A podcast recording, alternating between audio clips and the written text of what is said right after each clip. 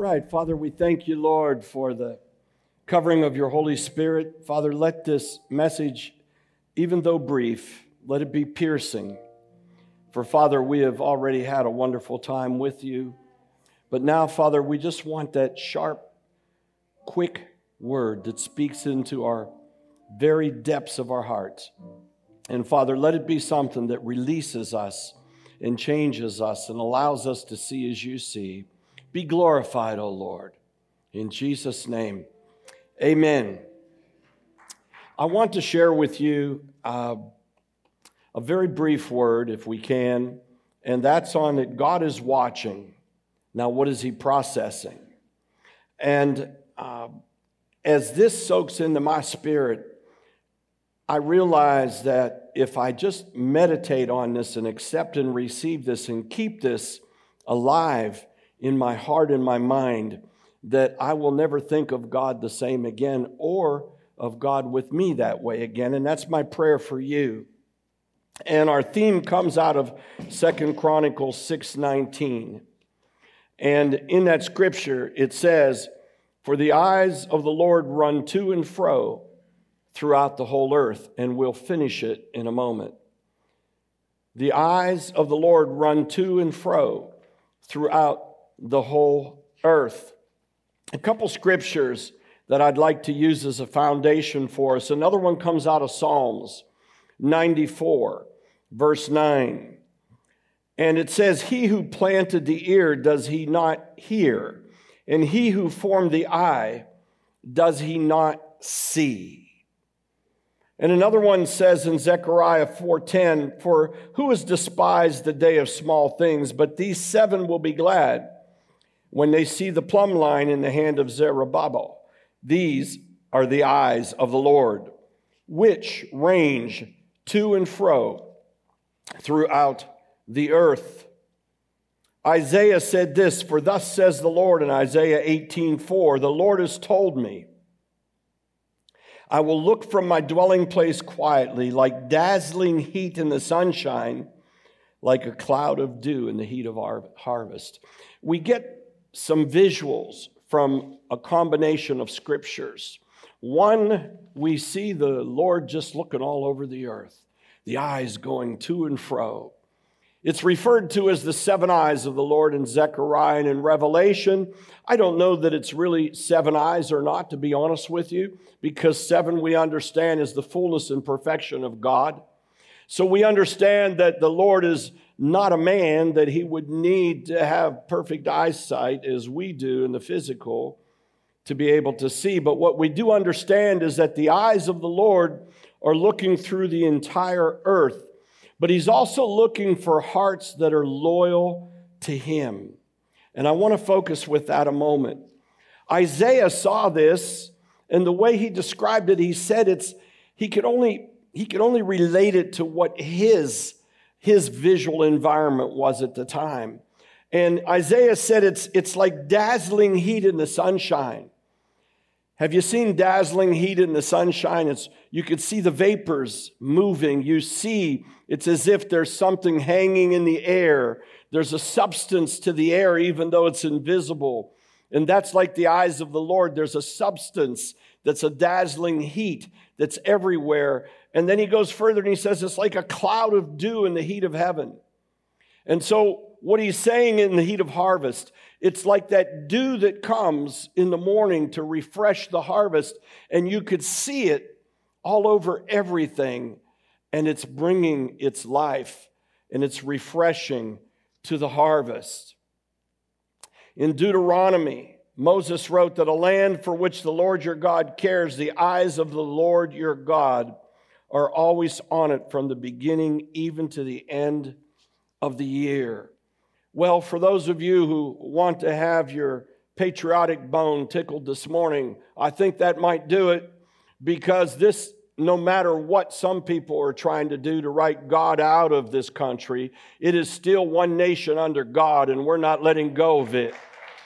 And because of that, that word of God that says the, the Lord your God is always on it.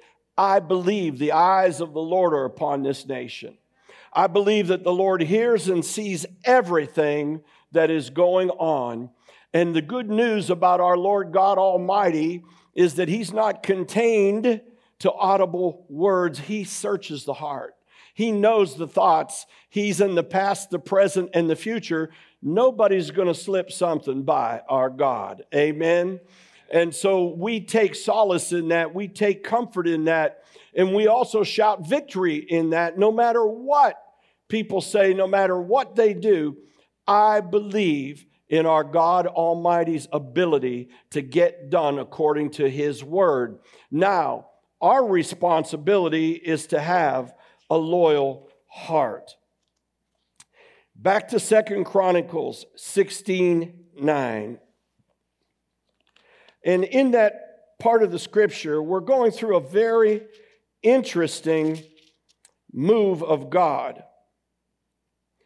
We're talking about Asa, very interesting character in the Bible. He started out okay for a while. He even called upon the Lord before he got full of himself. And when he needed God and he called out to God, God destroyed a million man army that was coming against that phase of Israel. Israel was separated at the time. And Israel had the north, and the king of the north actually was an enemy to Asa. But God moved against the enemies of Israel because Israel couldn't do it itself. But then something happened. Asa began to stray away in his heart from God.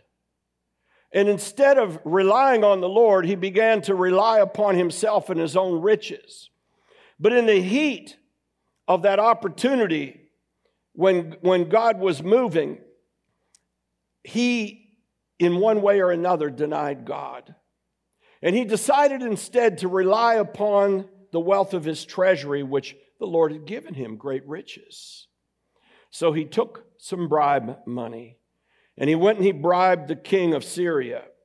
And he asked the king of Syria to go against his enemy, Baasha, the other king. And in that essence, to be mercenaries.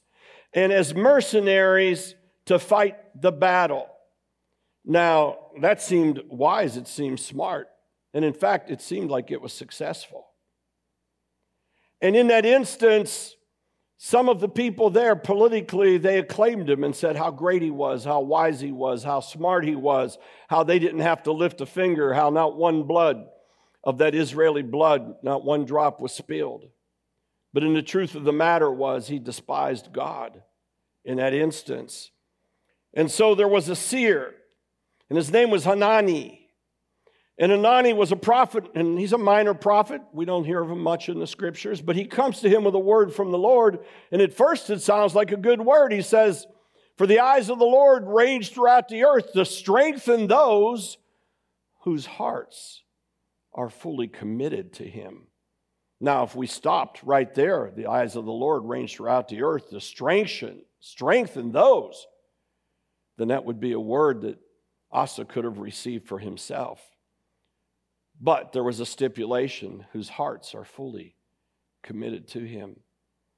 And then Hanani tells the king, the king, you have done a foolish thing. And from now on, you will be at war.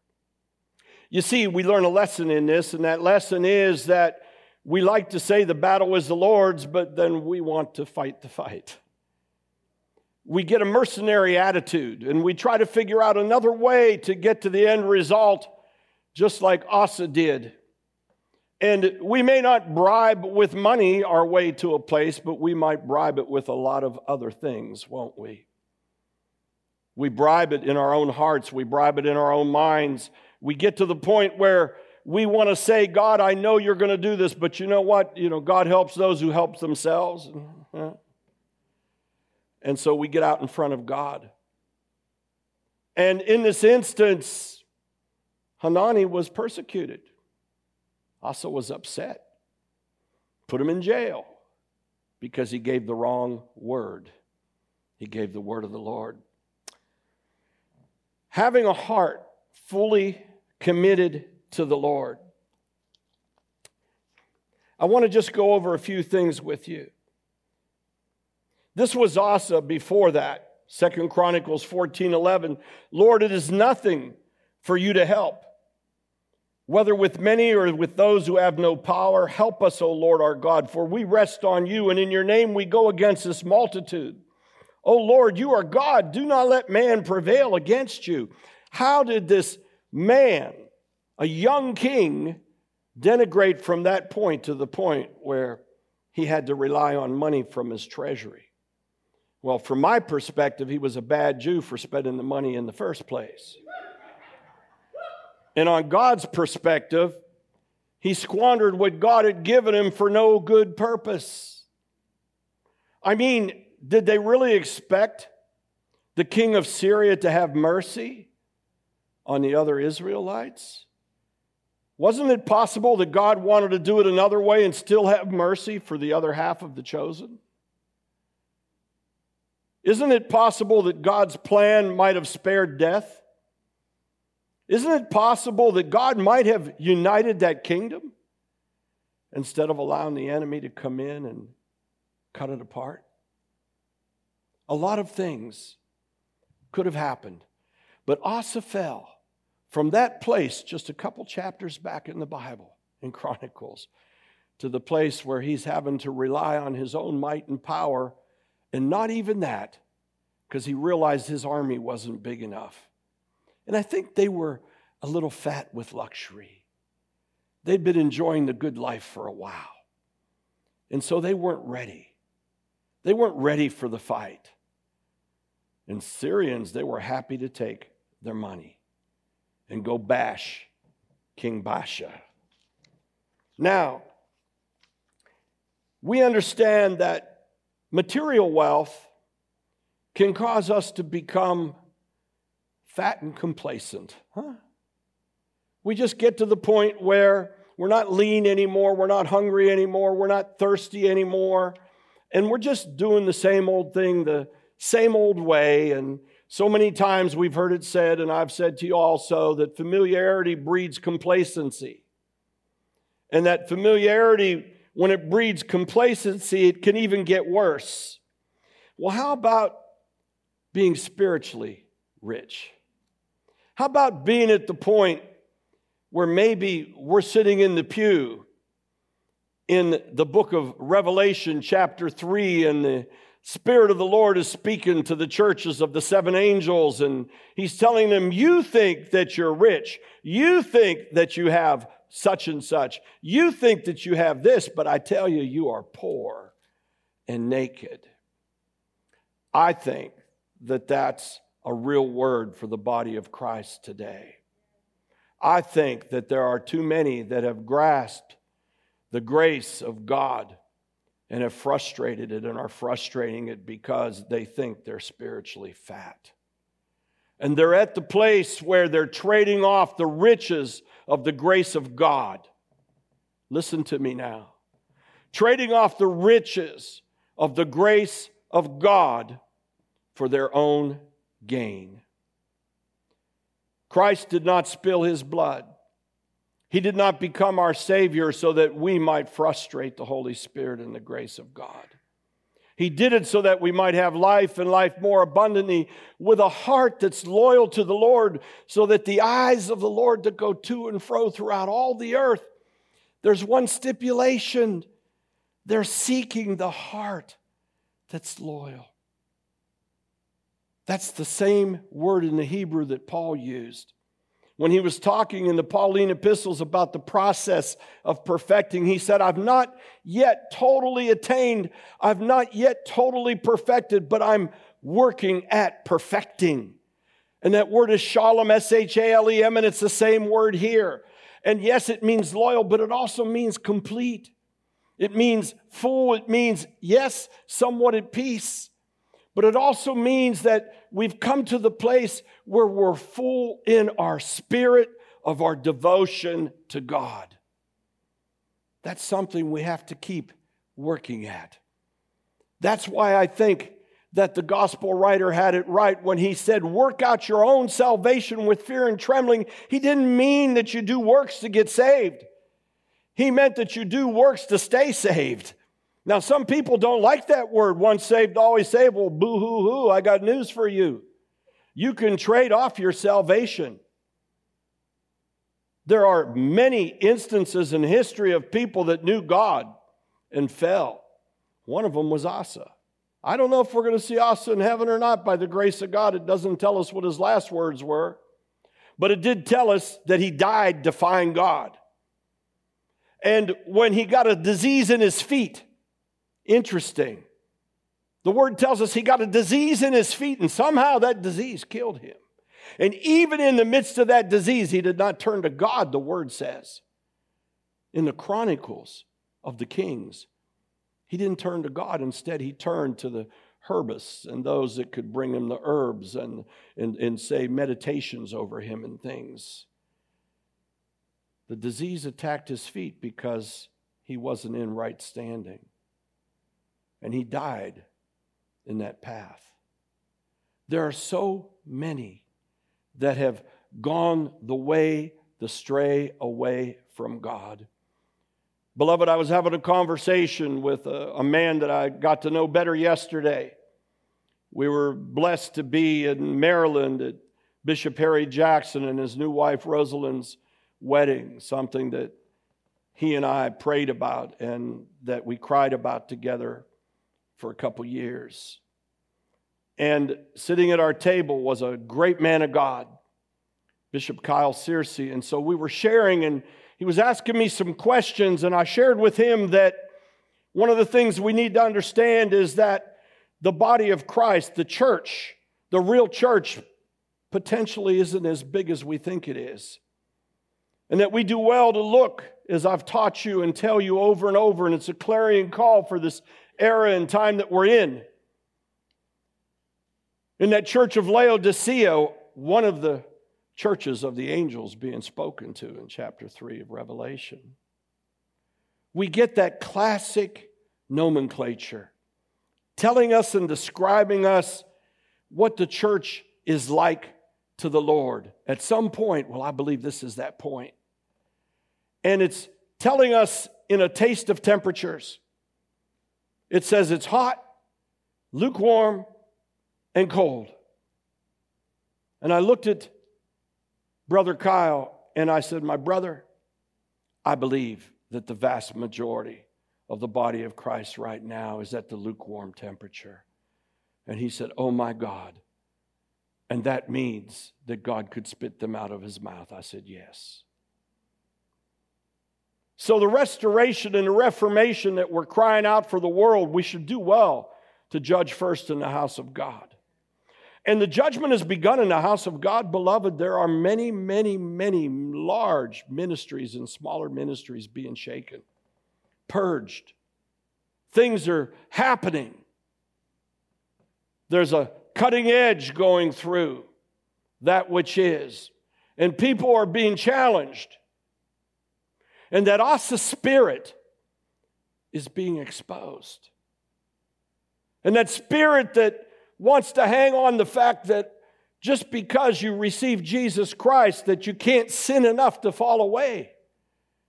Unfortunately, you can. Unfortunately, believers, those who get to the throne room of judgment, there at that judgment throne, are separated between the sheep and the goats. Believers, not unbelievers, not heathen, not Satanists, not cults, not false religions, believers, sheep and goats. With this word, for those damned who said, I know you, I knew you, I did this, he did that. He said, Go, I don't know you. And then he gives some reasons why. I believe we're at that point here in the earth right now. My heart is that, yes, we need a quaking, we need a shaking. There shall be a Hezekiah miracle moment. It's on the threshold, it's coming. If you didn't hear that, then get that tape, and I know many of you have been sharing it with others from last Sunday. I know that we're right on the cusp of it.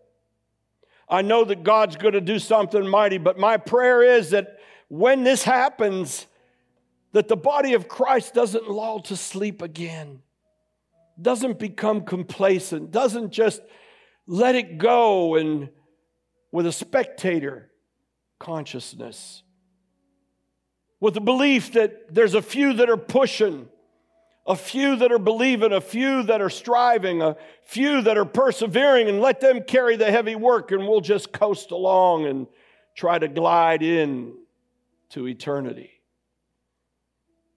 The body of Christ needs a real shaking. How much? How long? How hard? God knows. I believe that's coming. I believe that we're going to see it with our own eyes and hear it with our own ears. I believe that the eyes of the Lord are literally going to and fro throughout the earth, but I also see them as a magnet. Just as it said, Second Chronicles 16 9. And this is what I want you to take solace in, both watching online and here. Get our hearts right with God. If our heart is right with God, then it's a magnet to God. And the seven eyes of the Lord, the Spirit of God, the eyes of the Lord that see everything from inside you and outside of you, must be attracted like a magnet to you.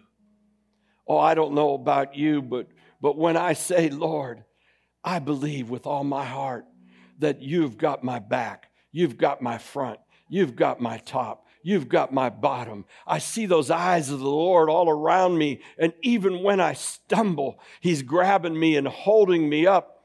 For the righteous man may stumble seven times, but the Lord picks him up every time. Because, like a magnet, He comes to catch us. That's the eternal redemption that never grows dim.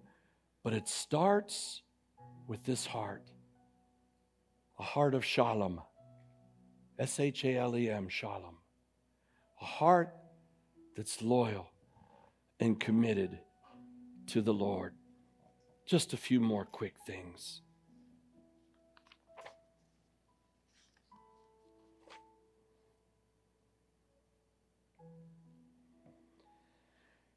For the eyes of the Lord run to and fro throughout the whole earth to show himself strong on behalf of those whose heart is loyal to him. The word run, think about that. Could have been put any other way. The eyes of the Lord see throughout all the earth. The eyes of the Lord are watching. But no, what, what he saw in the Chronicles was that the eyes of the Lord run. Run, it says. The eyes of the Lord range, that's the wrong word. For the eyes of the Lord run throughout the earth to strengthen those whose hearts are fully committed to Him. I look at that, it's like an aggressive, high speed race. God is seeking after us.